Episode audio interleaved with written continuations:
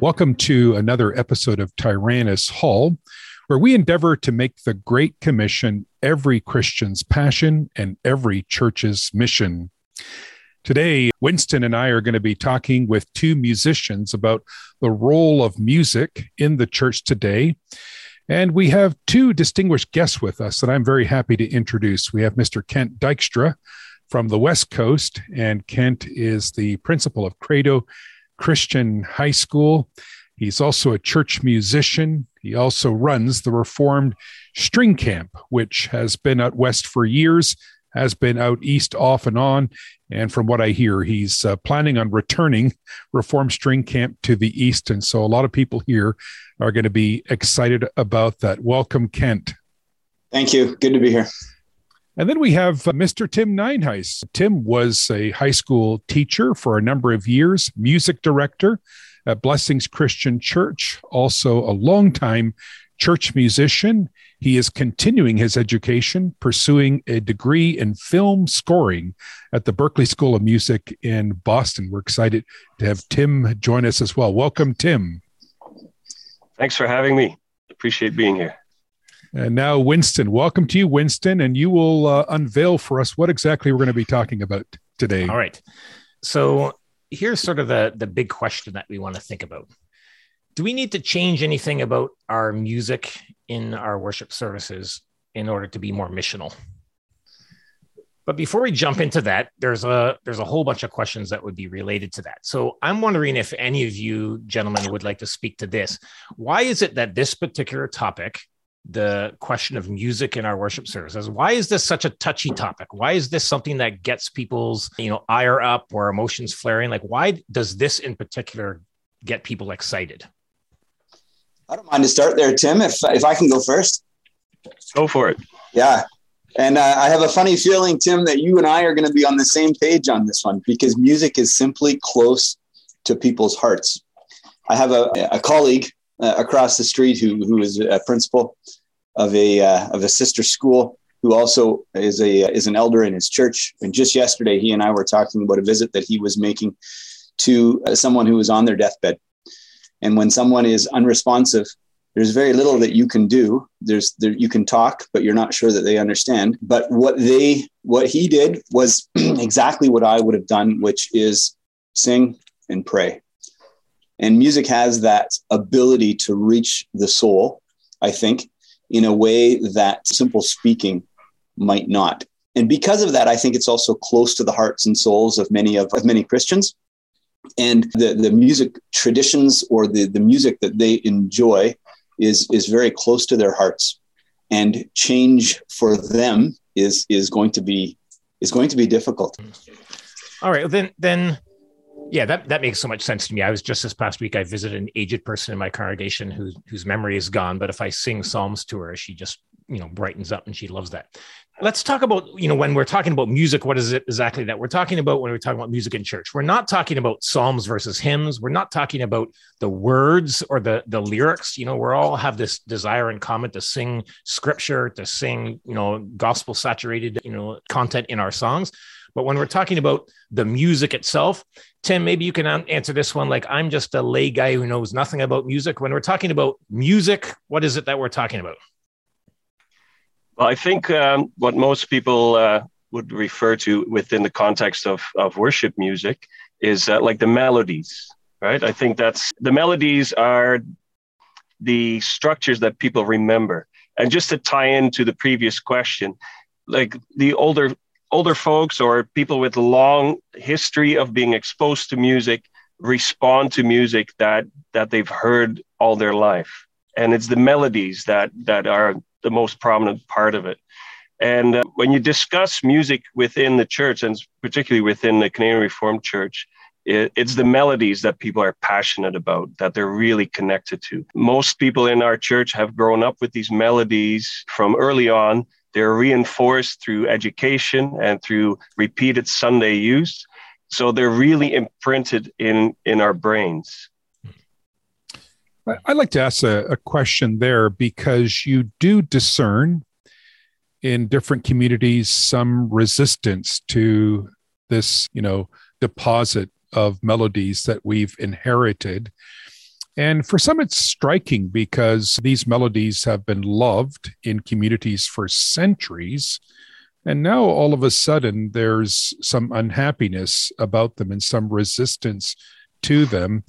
And I'm not a musicologist or a music historian, but I wonder if the internet has something to do with this the information age and the wide exposure that people today have to other kinds of church music that has perhaps created some of the distaste that we see right now. Maybe I'll, I'll begin with you, Kent. Perhaps just talk a little bit about the evolution of music in the church and and whether this is in fact true that people today have a, a, much wider exposure to music and that this might then account for some of the distaste that people have with particular traditions. And i don't think it's just a canadian reformed phenomenon that we're talking about.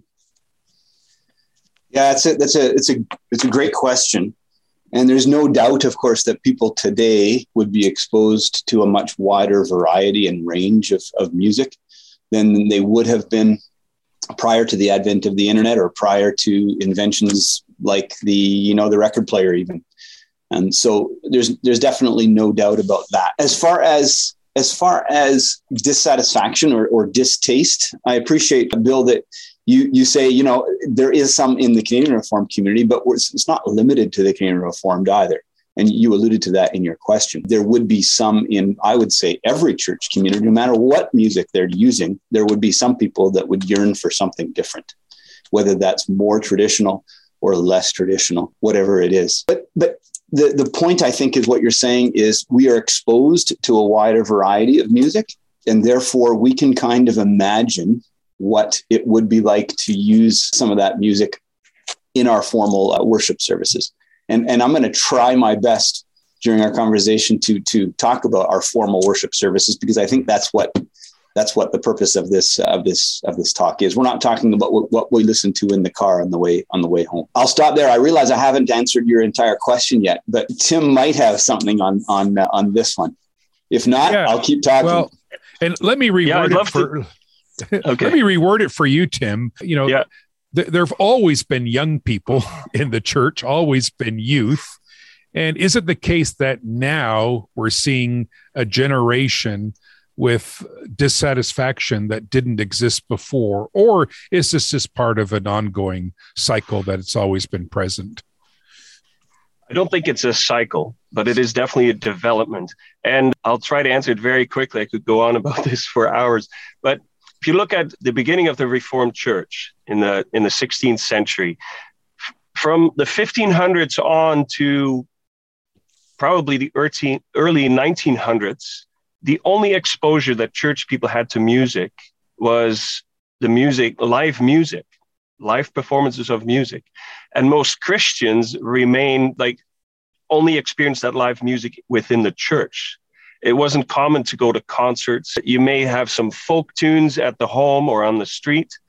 But with the advent of recorded music, all of a sudden, people started to get a little bit more control over music.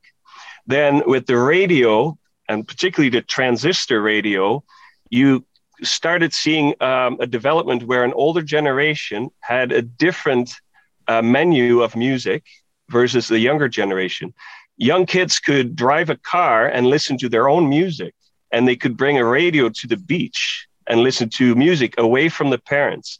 And at that time, in the 50s and 60s, it was rock music, which was considered rebellious. So that's where you see the beginning of music becoming connected to different generations. And then the next development is the Walkman. You could travel, like before the Walkman, you would sit in the car with the family, all listening to the same radio station. But with the Walkman, suddenly the kids in the same car could listen to different music. And that's gone even further now with Spotify, Apple Music, YouTube, you name it. You can handcraft the exact music that you want to listen to. So the there's a lot more control over what you are exposed to. And you're constantly exposed to music all over the place. It's not limited to the church, but 95% of the music you're exposed to is from outside the church. So if the musical language within the church is very different from the musical language that you're exposed to the other 95% of the time, there's going to be a conflict. Okay, can, can I jump well, in here? You know, because this is this is making me think of an analogy. So I'm remembering the book The Omnivore's Dilemma by Michael Pollan. And that's the omnivore's dilemma is when you can eat everything, what should you eat? And he speaks about in that book how we are now experiencing just the last couple of generations in the in the history of humanity for the very first time we eat different things than our parents ate. So it used to be that you just like, you know, if you're of Dutch background, you ate potatoes and vegetables boiled the snot out of them with a bit of nutmeg on top. And like generations ate that. And every culture had figured out what they could use around them in order to eat a well balanced diet. And now we've got a situation where you can eat anything. And so people don't know what to eat. And so now you've got all kinds of obesity problems and you've got health problems because people have lost that generational knowledge that's been passed down. Now, I'm wondering, listening to you guys talk, whether or not you can make an analogy to music in that it used to be that well the music the good music that we listen to is the music that our grandparents listened to or you know that you know perhaps life changes but the music that we found at church in the village and now we've got a huge amount of music that we can listen to would you say that there's an analogy in saying oh, that we are in danger of knowing what music to play in church or what music to listen to is it, is it just a matter of like it's all about personal taste or is there when it comes to church music worship music is there still something that you would say, well, this is more healthy, or this will avoid you becoming, you know, uh, musically obese or something like that? What is yeah, the gold standard for music? there is there is a gold standard for music, and there is hope. Let's let's uh, be positive about this. There is God created our ears in such a way that there's certain notes that are most pleasing to our, our ear, to our brain. And the notes that are most pleasing are based on the pentatonic scale, five notes. If you approach a piano and just hit the black notes, even if you hit all the black notes randomly, it still sounds pleasing to the ear to a certain extent. And those five notes are the common fingerprint or the golden standard in every musical uh, tradition across the globe. So if we want to bring people together, I really believe that if we use melodies that are based on the pentatonic scale, those five notes, we will accomplish that. And within the church tradition, Amazing Grace, In Christ Alone, How Deep the Father's Love for Us, and very closely to that, the, me- the melody, the old 100th that we use for, for Praise God from whom all blessings flow, it's not quite pentatonic, but really close. Those are melodies that everybody knows, everybody can sing to. Even if you don't know the melody very well, you could still sing along and it sounds quite pleasing. So, so just to to to butt in here, Tim, you're you're saying there are certain notes that are more pleasing, and then you concluded with singability because of these notes. They are more singable. Kent, could you comment on that? What what makes a song singable? I think we've all encountered songs that are not singable, but what, what constitutes a good singable song? Is is there more than the the pentatonic uh, scale, or or is that is that it? You know, I, am smiling as you're asking the question because just a couple of weeks ago I was listening to a, uh, a, a radio commentator, and this happened to be a music expert, and his the, the, the subject was the song what's the matter with bruno? You know that i don't he was yeah. wondering what is making this song so popular and why is every single three-year-old kid singing the song while they're brushing their teeth and I, am laughing because just a couple of days, days ago somebody was was uh, was humming it as they were going down the hall what is it about certain tunes or certain certain music that makes it memorable and uh, and easy to sing in some ways, I really appreciate what Tim has said. The, the music that is based on a simple scale, and he gave some examples, and is going to be, I think, simpler and also in many cases more but there's also i still i, I think there's also some debate still i think it, i think it's still up for grabs in the sense that there is a lot of stuff out there that we that we that we can know we can sing we can memorize that we don't really know why it's it's uh, it's that way. So Tim is right that there's a lot of, of recent music, a lot of popular songs that we like. He used in Christ Alone, for example, that uses that simple scale that will be more memorable and, and, and easier to sing. Many people say that the, the existing tunes that we have, the psalms and hymns that we have, uh, the Genevan Psalter, but also the, many of the hymns, are simple and easy to sing because of the uh, because of the rhythms. Right, they tend to be simple rhythms. The the stepwise often they're they're they go by step rather than by large leap. I think there's some truth to that, but but but that's not always true either. And I think it there are some other musical elements in our existing collection of psalms and hymns that in some ways make it more difficult to memorize to to to remember and sing meter for example how are the how are the rhythms grouped and i know we don't want to get too technical here so i so i won't. I i just think that the the question of what is memorable and what is singable is not one that we're gonna that we're gonna answer in a in a few minutes here even though we can distill some important principles like tim has. Okay, can we, you know, if our broad question is, do we need to change anything about our music in order to be mission focused as a church? Or what role does music play in the worship service of a church that wants to be intentionally on mission to its neighbors? You've mentioned singability. So i'm i'm guessing that we're saying singability has got to be near the top of the list in terms of when we think about music also for the mission of the church we got newcomers that come in. Singability is a, is a big one. Is there anything else that you would add to that list uh, I think there's something else that we can that we can talk about in addition to singability, and I think that's the connection to to church history. And I think music is something that in a formal worship setting can connect us to different times and places of, of Christendom. It's one thing that I really love about the Genevan Psalter that it harkens, it brings us back to that time of the Reformation when Calvin was saying, How are we going to worship as a newly reformed church. And of course, there's there's other uh, times and places too that are that are our, our hymn section, for example, reminds us of. But I know that's been one criticism of the of the existing collection that we have that it doesn't necessarily reflect all as well as it could all the different um, time periods in, in in church history. I, I think that's a fair I think it's a fair thing to say. It's a fair criticism. And I also know that our synods, for example, at least in the Canadian Reformed Church, have tried to propose a variety of church music and words that does connect to different periods in church history and different areas uh, of the world. I think that's important. Kent, I, am I'm, I'm gonna I'm gonna push back on Winston. You got to let me push back on on Kent here. You know, so I, I agree that it's a wonderful thing to have a connection to the church in history via music. But at the same time, I'm very concerned about people who want to transform music designed for worship into some kind of historic relic. So to me, I would say yes, let's honor the the history of music in the church. And the way we might do that is by having a periodic concert where we say, oh, we're going to feature music from the church in the 15th century and maybe another time music from the church in the 16th century. I'm not sure worship is the place to to honor the contributions of of musicians in the past, especially when the songs themselves aren't that singable. And I would add, Kent, and you you might agree with me here, that it's not only the church and history that we want to connect to. I, I could also make a case that we want to connect to the global church today. Maybe that means incorporating African music or Asian music.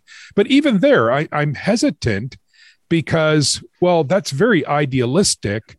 But what if it impedes the ability of a congregation to sing today? Tim, c- can we engage you on that? In, reflect a little bit on on Kent's suggestion and my modest pushback, and and hmm. what what are your own thoughts on that?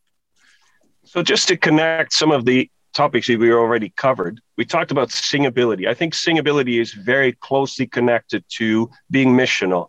And to answer Winston's question, should we change something in order to be more missional? Singability what we didn't cover is repetition. What makes a song singable is repetition as well. I've had I've I've published articles on this topic, and I've I've heard the the pushback from more traditional thinkers within our church community that say the Genevan Psalms are very singable. I have no musical education whatsoever, but I can show up at church and sing these songs. And the key is repetition.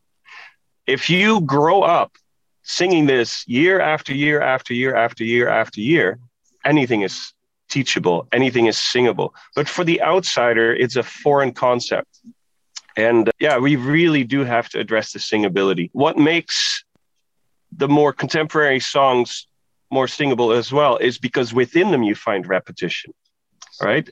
And that is absent from a lot of the Genevan tunes in some of the Genevan tunes, every single line is, has a completely different contour and a different meter, a different number of syllables per line. That's what, what is referred to with meter. It's poetic meter. And that makes them less universal. So it's harder for people that are not steeped in that tradition to participate in worship. But I'll say, I'll have an equal argument to some of the contemporary worship music. Because another factor that makes music singable is predictability in rhythm and in, in melodic contour. A lot of contemporary worship songs are very high, they are very syncopated, they have very unpredictable rhythms. And what you end up having is a professional show of musicians on a stage and worshipers that are just watching them perform and are also unable to participate. So it goes both ways. Tim, do you want to say anything about the idea of, hey, we should, another factor should be, it should, our, our worship, our musical style or our music in church should attach us to the past? Yeah, I, I uh, Bill knows that I appreciate a lot of what he says. I'm going to, I'm going to use a concept that you brought up, Winston, to to push back a little in turn, and that is the the back to the omnivore's dilemma. Right? It, are we going to simply pick because the, the, the very the very nature of corporate worship is that it can't be individualistic. Somebody has to choose what the congregation is going to sing. We can't have everybody in the pew choosing their own type of music that they're that they're going to be singing. So we are forced into, and I think this is a good thing because this this is the nature of corporate worship. We're forced into choosing what what is it that that that we're going to to sing. And I think I I, I still think that that um, only choosing what is what is uh, popular at, at one particular time in history or one particular area of the world, I think is I think limits us. And, and I think there's more to it than that. I think that we can we can get more out of our music than something that is simply singable or simply easy to listen to. So there's a there's we'll, we'll arrive at an agreement somehow but uh, do, do, you know kent uh, i really like the way you put that and i'm very much inclined to agree with that. But then i would be the one to say let's have a representation of music, not just from the 16th century, if we're able, 13th century, I don't know that we're able to do that, but at least 18th century, maybe 19th century. Let's have a bit of a diversity. And then, you know, those of us who are leading worship can say to a congregation, hey, look, congregation, this is really, really special. We're going to sing a song. Uh, about the cross. You know, that Christians centuries ago, we're, we're going to sing the, the very same music. It might be a little awkward and different for you to sing, but there's meaning in joining voices with the church in the past. I can go with that so long as we see more of a fair distribution of music from across the centuries and which is exactly the the argument that you anticipated earlier. Hmm. Yeah, I totally agree with uh, Kent, and I agree with you too, Bill. I think we would impoverish ourselves if we limit ourselves to either 16th century Renaissance melodies or what is on the radio. And there is a case to be made to make worship music different from what people are exposed to the rest of, of the week. In fact, when recently they interviewed non Christian and what they would expect to experience in a church setting is more traditional music. So, yeah. Yeah. So we have talked about singability. We've talked about repetition as something that's that's helpful for people in church and for newcomers. We've talked about you know we seem to be sort of coming to some sort of agreement that perhaps some sort of some sort of representation of music from different ages and different places you know would have its place i'm a little bit I end up being a little bit doubtful about that last one, just in that it seems to me that churches that have tried to say, well, we're going to have a mix of traditional music and more modern music. I see seen multiple churches end up splitting into two services. They have a traditional service and a contemporary service, or one just sort of dominates the other, or they do one well and one poorly. And sometimes I, I sort of just wonder, uh, pick a pick a, a tradition and say this is our tradition you know this this is this is what we do in our church. It's not the only way. It's not necessarily the best way. We're not looking down on other traditions that do it different but in our tradition we we do it like this. And then at the same time i it, I, I understand and it resonates with me the idea of saying you know trying to sample from a broader a broader global scope. And not to speak of anything about the idea of when you worship together as the church militant here on earth, you do so with the church triumphant in heaven. And so singing ancient songs, like I tell people, you know, yeah, we're going to sing psalms like covenant people of God have been doing for, you know, how many thousands of years and, you know, still praise him in heaven with the, with the same words. So yeah. What, anybody got any thoughts about that? Maybe we should, you should just pick a tradition and say, this is, this is who we are. I, I, I have my, my heart in my heart. I have some sympathy for what you just said. I, I do, and that's I think, and it's partly because of what Tim has been talking about, and that is what what do you grow up with, and and we said this right off the top too. Music tends to enter your heart. It, it's difficult to to get out, and you you are partial often to the the musical heritage that that you've grown up with. But I think there's two things in what you've just said that that that I want to draw out, and they're a little bit they're a little bit uh, different. So we might go down two different rabbit trails here. Good rabbit trails, mind you. The first one is the first one is should we just focus on on, on one tradition? And I guess my comment would be perhaps, but the direction, at least in the Canadian Reformed churches currently, if you look at the agenda of the upcoming synod, is that we are looking at different tunes for some of our psalms. We are looking at an increased selection of hymns that definitely, in my view anyway, has a much greater cross section of history and culture. So we're definitely moving in that direction. For some of us, it's not fast enough. For some of us, I know for some of us, it's too fast. But that's that's I think the consensus that's emerging amongst our amongst our churches. So, like it or not, some of us do, some of us don't. We are moving in that direction. The other thing that I want to bring out, and I'll leave it to the moderators to decide which which way they want to go on this one, but is there a value to being distinctive? And Winston, you alluded to that just a minute ago should the average person who walks into a church should they hear something that they're familiar with or should they hear something that hey this is different this is not the music i'm hearing on the street corner or on the radio this is different. Is that a positive thing or is that a negative thing? I'll leave it there.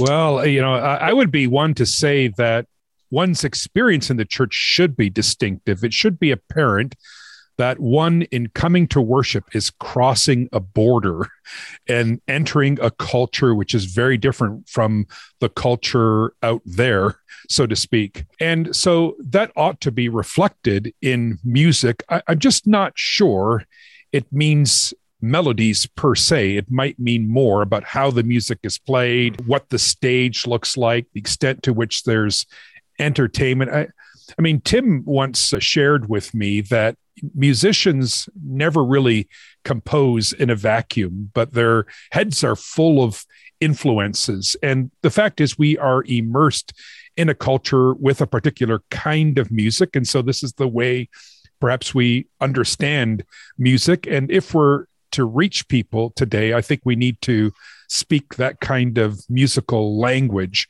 So I, I agree. And yet I I don't agree. And I, would be curious to hear what what Tim would say about this precise issue. So I'm choosing one of the one of the rabbit trails, Kent. To, to what extent should the music of the church be distinctive as you know an alternative culture? What what, what might that look like? What, what are some advantages and maybe disadvantages to distinctiveness in music, Tim? Well, we talk about tradition, we talk about distinction. And when you talk about tradition, you could narrow that down to what kind of melodies we have. But I would rather look at tradition in a way of how we approach music. And and what makes the Canadian Reformed Church distinctive, in my experience, having um, performed music in various different church cultures, what makes the Canadian Reformed Church distinctive is the passion and the ability with which they sing. We have a tradition of really appreciating and encouraging singing as a whole. So the fact that we sing as well as we do makes us distinct from many other traditions. But we need to be able to share that tradition with everyone around us. We need to find ways to build bridges to the cultures that surround us and the visitors that come into our church services. And that's when we talk about musical language that you alluded to. Our language, when we when we when you uh, you and Winston preach in a missional way, you're very aware of the language so that people understand what you're trying to convey. And we have to have that same attitude uh, towards music. So the distinction is that we sing really well, but let's learn how to share that with the rest of the world. That's good. So we, we've got singability, repetition, it's interaction. should we be distinctive? You're you're saying let's take the distinction of passionate singing, but make sure that we're doing that in a way that's share is easily shareable that people can be gathered into that so that people can hear the words and that people can you know through the singing also hear the gospel. I, I have a i have a question that i'd like to ask you guys. So when i stand in church and i sing a song and my little kid is you know messing around with something or you know ask me a question in the middle of the, the song it kind of discourages me because i'm like i'm trying i'm having a vertical moment here. Like i'm worshiping god and you're distracting me from that and it's bothersome. I get irritated. I get to teach in africa every once in a while and they're singing in the in the worship services really has this really horizontal level to it where you encourage one another with psalms hymns and spiritual songs. And so people sing to God, but they also sing more to each other. And there's an interactive thing. People can smile at each other, or if somebody asks a question or has to hop out of the service and then come back in again, it doesn't really bother anybody. You know, it's got a vertical element and a horizontal element. I perceive that in in the Canadian Reformed tradition, we have people tend to enter the the the church building with this sense of now I'm in the vertical mode so silence before the service, meditative, singing to God. Don't look at other people while you're doing that necessarily. Can you guys speak to to is there any way that we could encourage or any way the music can play a role to sort of help us with the horizontal element of it where we encourage one another with music uh, I, I, first of all i really like the I like the way you've explained the difference between the horizontal and the, and the, and the vertical and it reminds me of of you know speak to each other with psalms, hymns, and spiritual songs, right? So the idea of the horizontal aspect of, of music, even in the worship services, I think is a scriptural, is a scriptural one. But you know, I, have I've, I've used this analogy on, uh, on, on home visits and discussions with some of my students as well. I think actually, Winston, we do have a, a, a horizontal element. Maybe it's not as strong as what you uh, perceive in, in, in Africa, but I think there is a horizontal element there. I, I like to say to students sometimes, would it work if we would worship instead of all together, but we would just worship each in our own little boxes? Because then really you could sit however you want. You could eat what you want. You wouldn't distract anybody. You could even, like you said, get up and, and go for a minute and come back and nobody would be, nobody would be the wiser. Wouldn't that be better? I, I think no. And, and the, the people, the kids that I talk to, of course, say, no, no, no, no, we got to be together. And that means we still see each other. So when I'm singing, in church. It's yes, it's for God. In fact, I would even say yes, it's for God first of all. But but I, I think that we are also singing for each other, also in our own uh, church services. So so yeah, I think I think I would disagree a little bit on on the extent of the of the vertical verticality in in our own tradition. Yeah, like I'm kind of wondering when I'm in when I'm in Burkina Faso, they do lots of their songs are guys sing, women sing, you know, taking turns, different verses. There's call and response within the song where the song's asking a question, people respond. You know, there's choruses, you know, there so that there's there's multiple parts played, and people look at each other as the other people are singing. It seems to that seems to reinforce the horizontal nature. So in my mind, somewhere I was like, oh, I wonder if there's if that would be an improvement. I don't know. You got any thoughts on that, Tim? Yeah, it's it, singing to singing together, singing to each other while giving thanks to God. It should all connect and it should be inclusive. And I think we can learn how to do that better as well. I don't really have a quick solution for that. But what you could do is, and I, I, know I'm opening a can of worms here, so stop me if, if you have to. But when you think of instrumentation in the worship service, if if we limit uh, the musical leadership to simply an organ, we are excluding a lot of people that have other musical abilities, like playing the guitar or the flute or the violin. I think if we expand that as well, we can be more inclusive. We can tap into the talent that is in the pew, and we can even be more together singing, if that makes sense. Yeah, it certainly does, Tim. And one of the things I really enjoy about worship at Blessings are the multiple musicians on the stage, each contributing to the sacrifice of praise. You know, Winston, it strikes me that in the Bible, if you read the Psalms, it's clear that these Psalms were sung antiphonally or that there were different parties singing. I mean, there is the the the, the strong conjecture on the part of Bible scholars that in some Psalms you would have had the Levitical leaders singing part of the psalm and the priests responding with other parts, and then maybe choruses sung by people all together. Now, that's not something that we have done much of in our tradition, but I think we do with hymns occasionally. In fact, uh, "Oh Church Arise," you know, where you know sometimes the women sing to the men and the men sing to the women.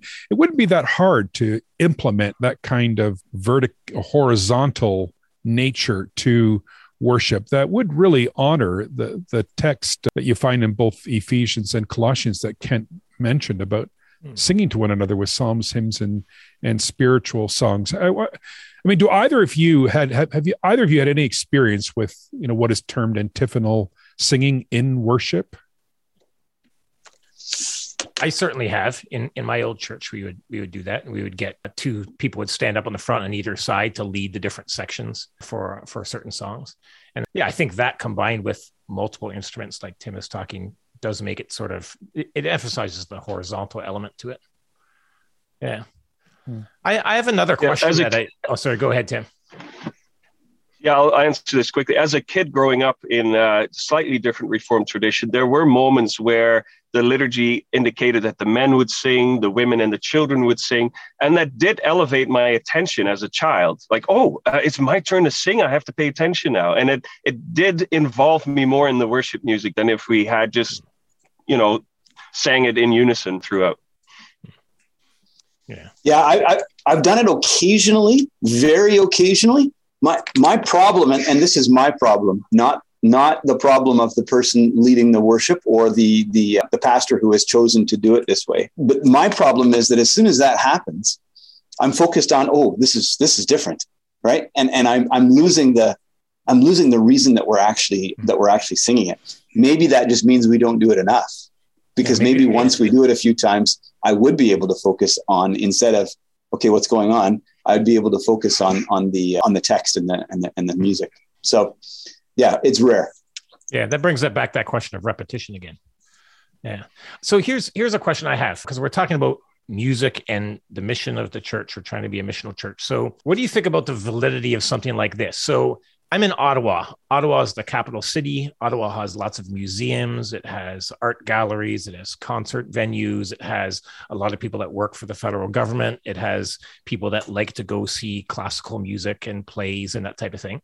And personally, I mean, this is not the, the position of, of my church, but personally, I would think that it makes sense for Jubilee Canadian Reformed Church to try to maintain uh, sort of a classical musical style that we like i would i don't want to have a drum set in my church i'm not keen on having you know an electric guitar i would like to have uh, classical, you know, instruments, which is what we do. You know, we got, you know, it's the Easter weekend coming up from where we're recording this. And so we're going to have a cello and violins and a flute and we'll have perhaps a bass guitar and, and piano.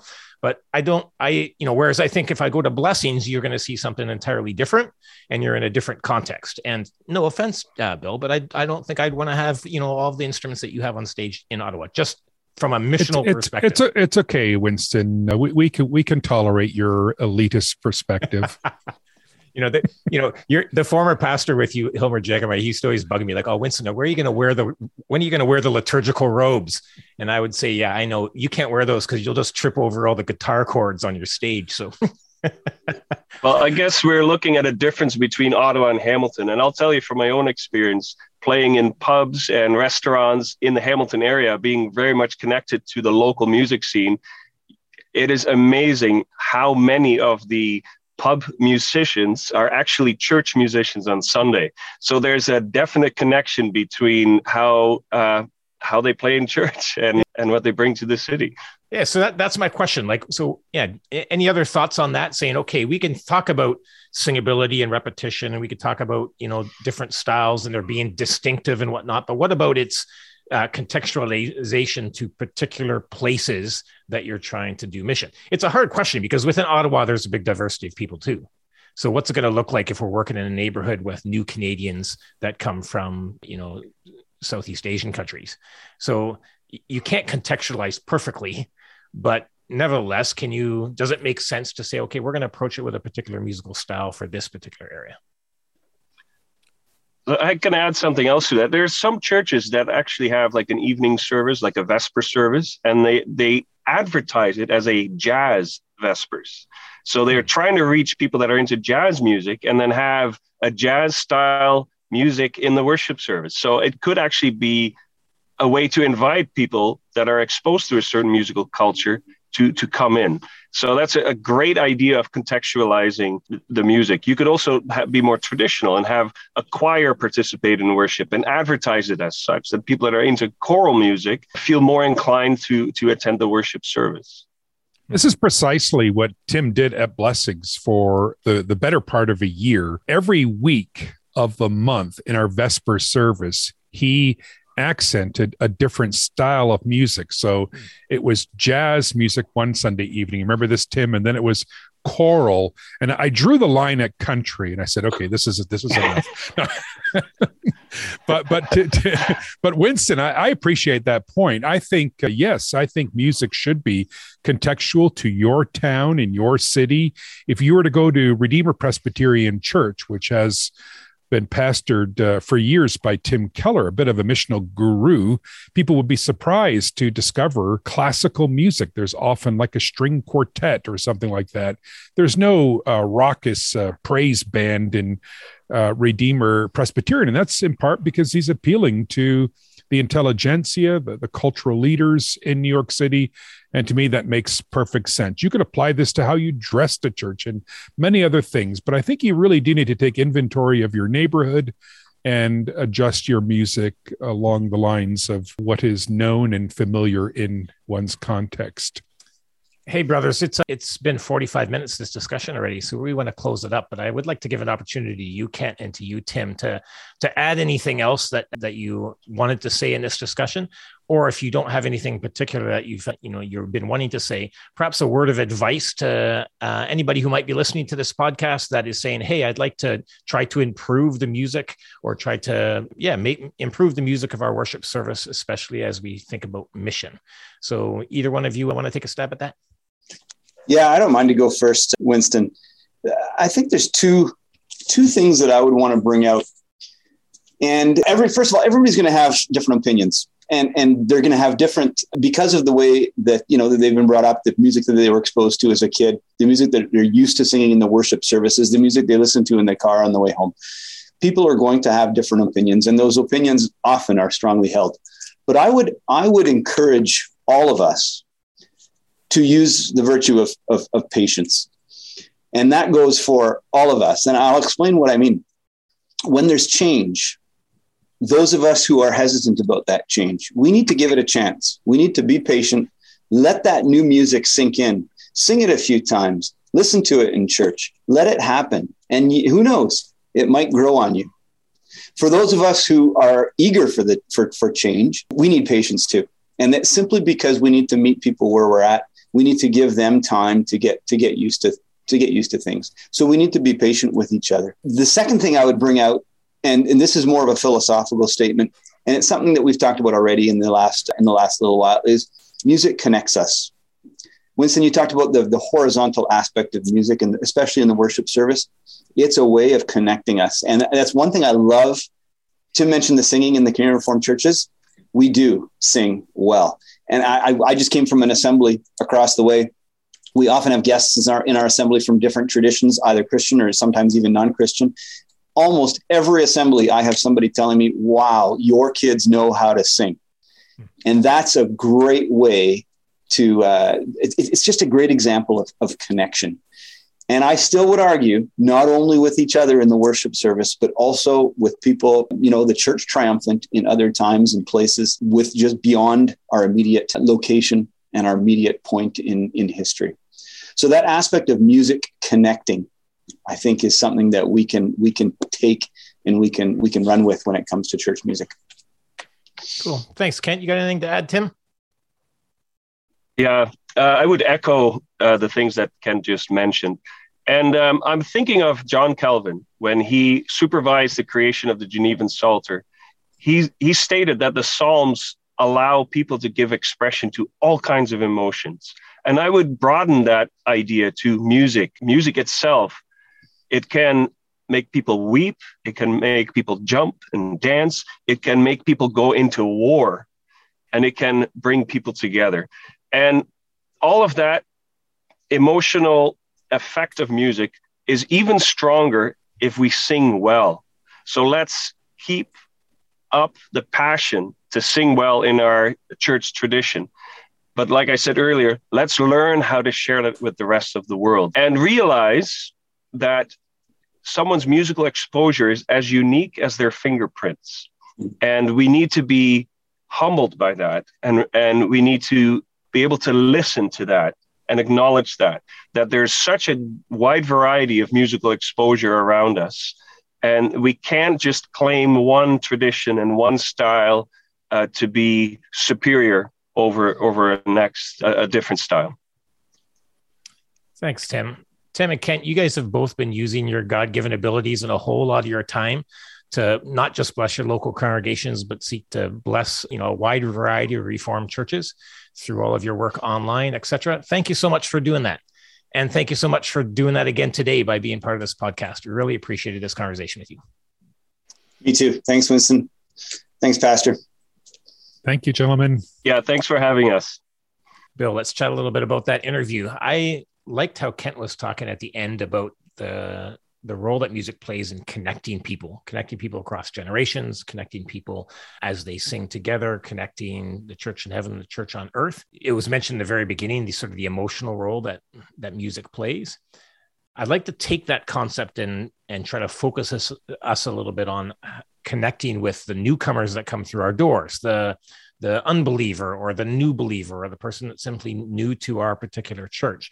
And we want the music not just to be connecting to people who have repeated the songs enough times that they know well, but we want it to be able to connect with the newcomer. Now, so maybe I'll ask you this question: Do you think it's reasonable to to think that a newcomer coming into the church is going to have some of that connectability right off the start, or is it something that they're going to grow into? It's it's a tough thing, uh, Winston, in part because the unchurched people that we're seeing come to church here in Canada have such diverse backgrounds. But I suspect that if you've grown up in Canada, even if you've been unconnected to a church, you will be familiar with the music of traditional hymns. You will be familiar with the music of Amazing Grace. You will be familiar with the music of Christmas carols, which are essentially Christian hymns. There are in carols and the great hymns uh, a, level of uh, predictability that newcomers to the church can readily recognize. In fact, I remember in Grande Prairie, Alberta, where I pastored, I had an individual who did not grow up in the church, became a believer. And it was so exciting for him to sing Christmas carols in church because now he believed in Jesus. He understood hmm. the meaning of those carols. So, yes, I think. But then on the other hand, to Winston, we have people in our church coming from India or maybe from South America that has an entirely different musical tradition. I'm not sure that traditional hymns even would resonate with those people. So it, it's complex in part because the communities in which we find ourselves in Canada are so often international and I suppose, even having said that, there are still some elements to music. Tim mentioned the pentatonic scale that are still universal and represent singability regardless of what your mm. cultural background is. Yeah.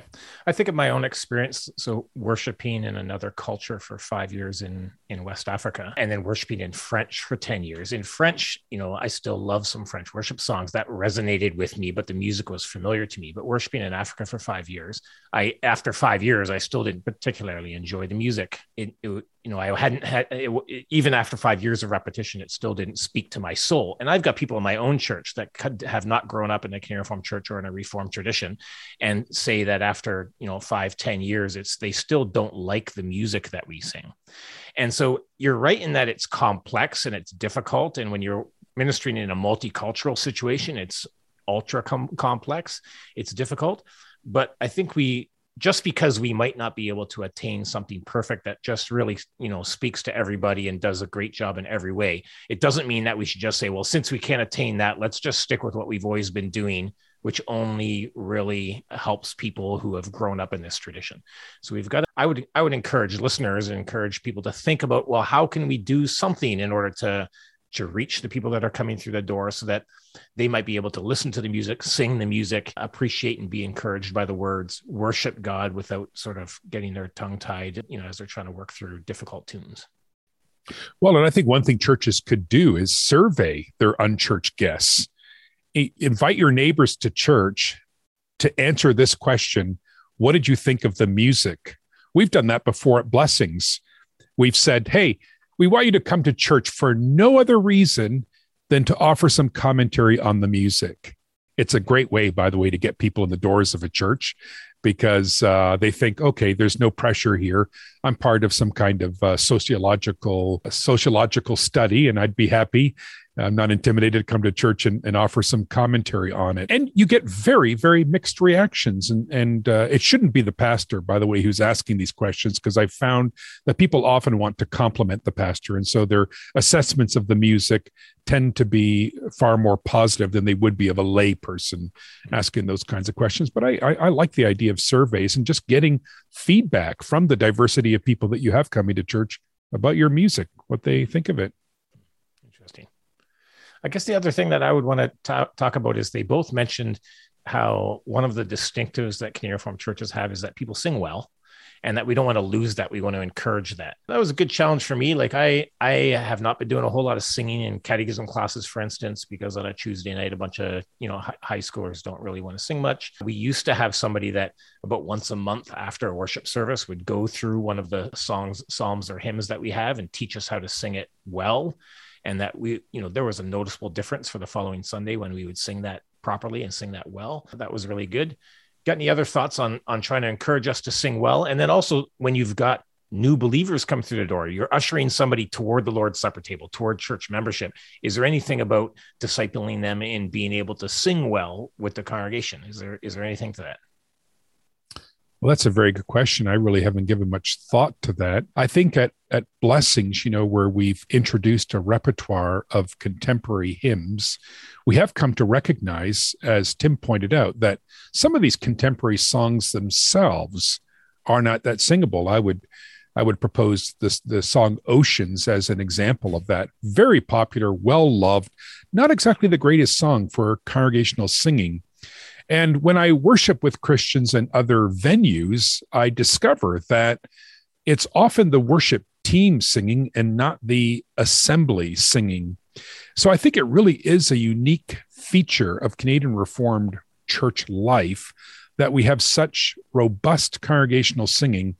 And I mean, I can only speak on behalf of blessings. I think that's in part because we've we've privileged those songs that we deem singable that have this level of predictability and and repetition that kind of generates that hmm. result. Yeah. So everybody can start maybe like this: go and invite your neighbor to your home for dinner, and then sing with them around the table, so that by the time they come into church, they already know the songs. All right, let's leave it there, Bill. This has been a good discussion. Thanks so much, brother. Thanks, Winston.